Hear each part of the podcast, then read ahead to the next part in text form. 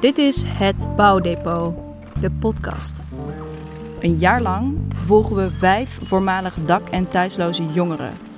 Ze ontvangen een maandelijks inkomen om hun leven weer op te bouwen.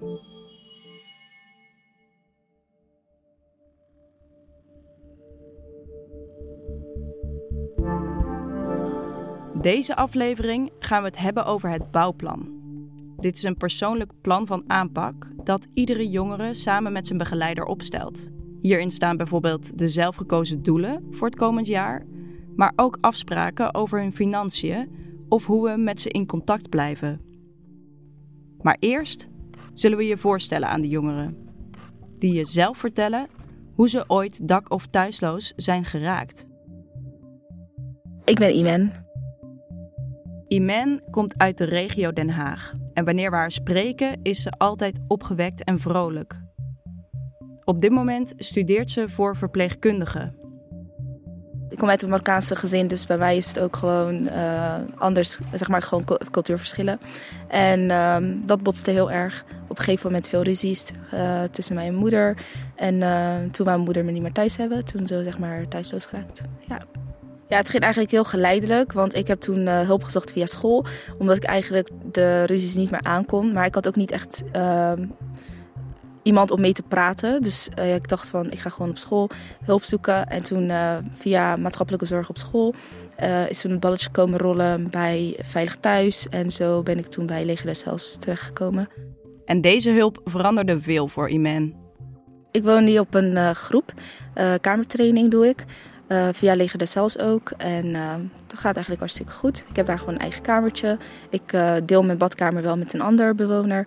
Maar het zijn eigenlijk gewoon helemaal lieve, allemaal lieve meiden. Het is altijd gezellig. Altijd wel wat te doen. dus ja, ik verveel me in ieder geval niet. Maar ik wil wel op een gegeven moment gewoon mijn eigen plekje hebben. Hi, ik ben Gino. Gino woont in Eindhoven.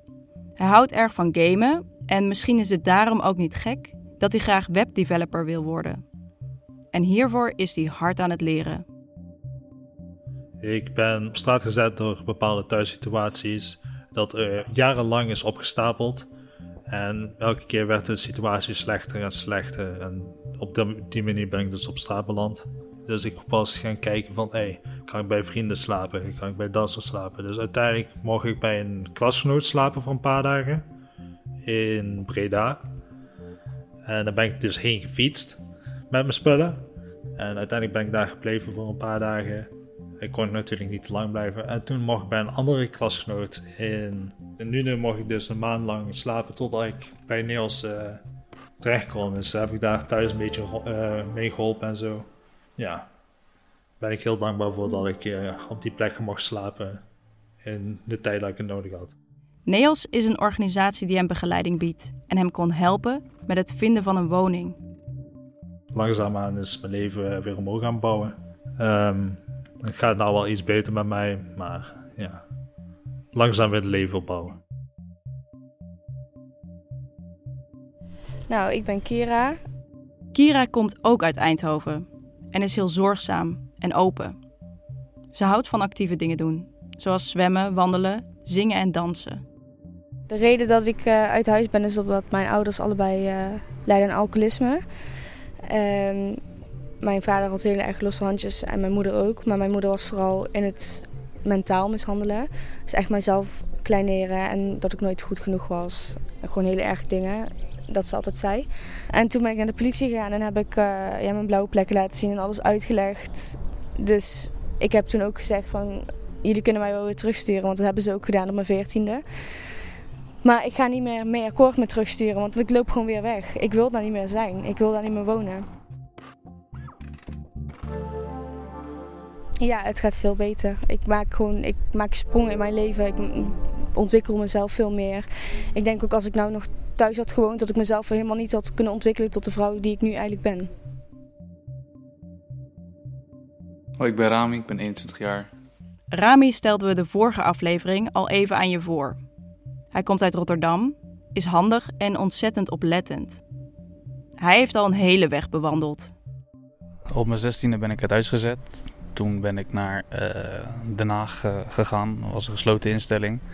Daar heb ik tot mijn zeventiende gezeten. Vanuit daar ben ik naar een open instelling gegaan tot mijn achttiende. En toen bleek het dat ik uh, geen hulp meer nodig had. Toen mocht ik naar huis. Toen ben ik terug naar mijn moeder gegaan. Op dat moment beviel het me niet meer maar, om terug bij mijn moeder te zijn. Toen wou ik daar weg. En toen uh, hadden we geregeld zeg maar, een wijkteam, zodat die me verder konden helpen. Vanuit daar ben ik dan naar een crisisopvang geweest, maar daar kon ik niet blijven, dus ik moest weer ergens anders heen. Toen ben ik naar een daklozencentrum gegaan. Daar heb ik voor een jaar gezeten en toen ben ik eruit gegooid daar. En uh, ja, nu sta ik op straat, al twee jaar ongeveer. Rami heeft op dit moment geen eigen woonplek. Ik slaap nu bij mijn zus voor een periode. Ik uh, probeer binnenkort uh, wel weg te gaan voor, voor mezelf en voor haar ook. Ik ben Shaburni. Shaburni woont in Rotterdam en is echt een aanpakker. Hij doet twee studies tegelijkertijd en heeft verschillende bijbaantjes om zijn hoofd boven water te kunnen houden. Ja, ik heb een uh, hele zware jeugd gehad. Zeg maar, uh, mijn ouders die zaten ook elke keer in een soort van vechtscheiding, ook al waren ze niet gescheiden. Dus um, ja, was overal ruzie heen en weer. En je merkte gewoon dat er te veel spanning was. En daar kon ik dus niet meer tegen, want ik hou echt van rust en ik kon ook niet meer concentreren op mijn school. En er werd ook, uh, ja, vaak moest politie erbij gehaald worden. Dus uiteindelijk ben ik toen naar een crisisopvang uh, verplaatst, zeg maar. Het is daar eigenlijk heel basic. Zeg maar, de dingen die je hebt, het is echt gewoon een heel simpele kast. Een simpele bed en gewoon een soort van eigen ruimte. Maar het is niet bij elk crisisopvang zo. Maar je hebt in ieder geval wel je eigen kamer. En toen daar uiteindelijk heb ik een traject gevolgd, waardoor ik een directe bemiddeling heb gekregen. En dat houdt dus in dat je dan zeg maar een huis krijgt aan het einde van je kamertrainingperiode.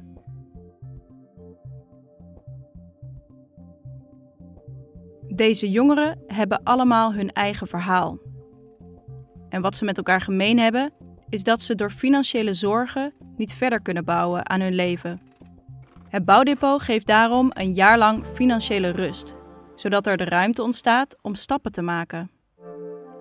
Dit gaan ze doen aan de hand van een bouwplan, waarin persoonlijke doelen en afspraken staan voor het jaar waarin ze het bouwbudget ontvangen. En deze is net als de rest van het bouwdepot ontworpen door Manon van Hoekel. Ja, ik denk normaal gezien als zo'n project start, dat een gemeente of een instantie een contract maakt die de jongeren en waarschijnlijk ook de begeleider zou, zou tekenen. Maar in een ontwerpproces is het juist heel erg belangrijk om de doelgroep te betrekken bij het, bij het ontwerpproces zelf. En dat is ook wat we hier hebben gedaan. Dus we zijn om tafel gegaan met zowel de jongeren als de begeleiders. Om te kijken, ja, wat is nou eigenlijk voor nodig volgens jullie om dit jaar tot een succes te maken?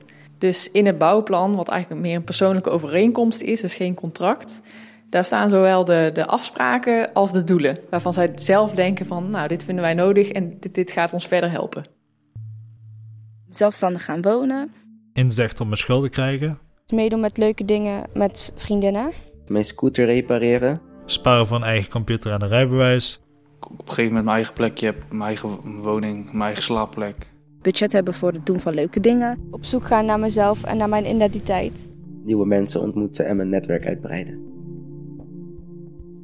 Nou, wat wel een mooi voorbeeld is, dat uh, bij een van de jongeren is een van de afspraken dat hij geen geld uitleent aan, aan anderen. Dus dat hij het bouwbudget echt gebruikt voor zijn eigen ontwikkeling dit jaar. Um, en daar is de jongere eigenlijk zelf mee gekomen, want ze raakte in gesprek over zijn uh, uh, vrienden en omgeving, die soms ook wel in financiële moeilijkheden uh, zit. Um, en hij noemde dat hij het best moeilijk vindt als vrienden van hem vragen um, ja, of, ze misschien wat geld mogen lenen. Um, dus deze afspraak hel helpt hem in plaats van dat het hem belemmert. Omdat hij ja, gewoon tegen die vrienden kan zeggen: Dit staat in mijn overeenkomst, ik mag dit niet. In plaats van: Ik wil dit niet.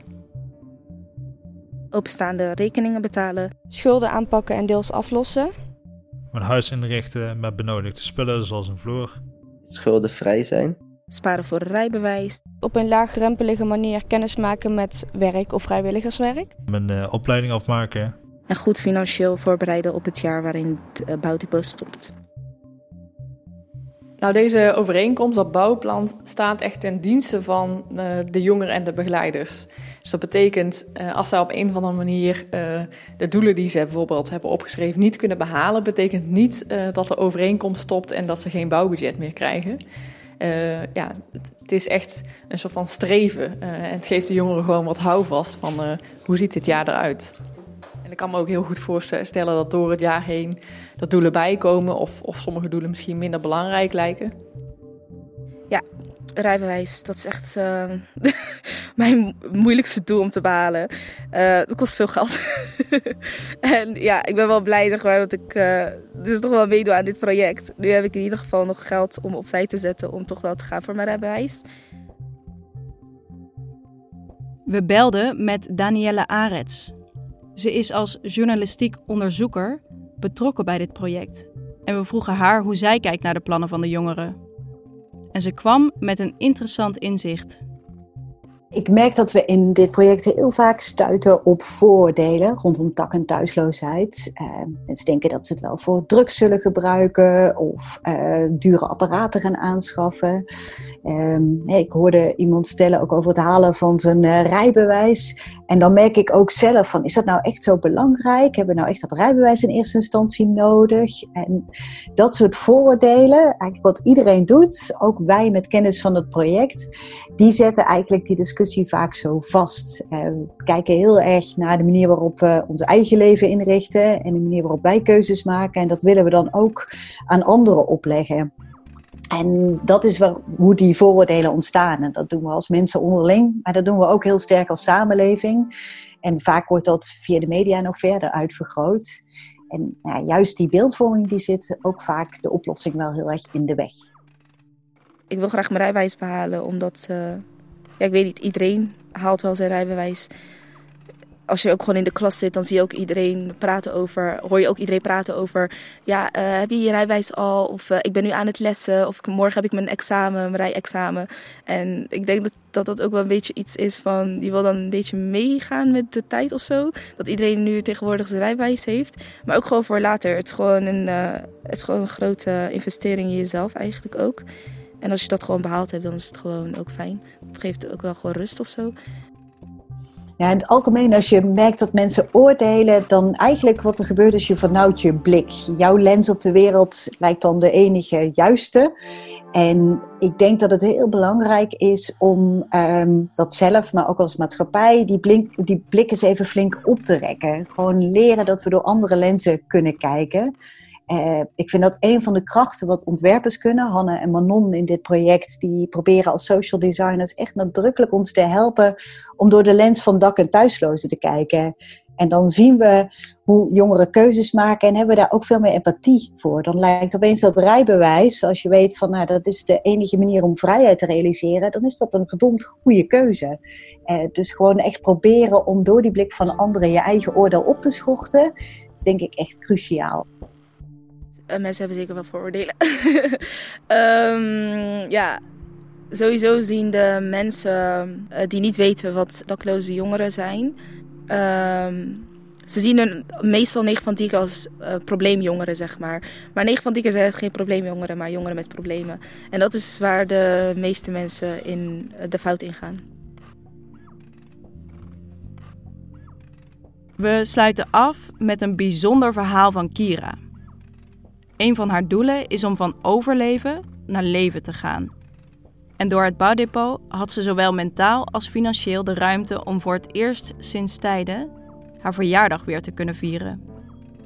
Wel, mijn vriend had uh, ballonnen opgehangen en slingers opgehangen voor mij. En ik kon voor de eerste keer uh, een, eigen, ja, een eigen taart laten maken. En dat kon ik nooit. En dat vond ik zo, dat vond ik echt helemaal geweldig. Was ik echt heel blij mee. Ja, ik hoefde niet uh, om mijn uh, vingers te tellen hoeveel geld ik nog had. Of, uh, ik kon echt gewoon letterlijk kiezen wat wil ik voor mijn verjaardag. Ik heb gewoon heel erg genoten die dag. Ondanks dat er niet veel mensen waren vanwege corona. Heb ik wel eigenlijk gewoon mijn eigen dag kunnen maken. Volgende maand komt alweer de derde aflevering.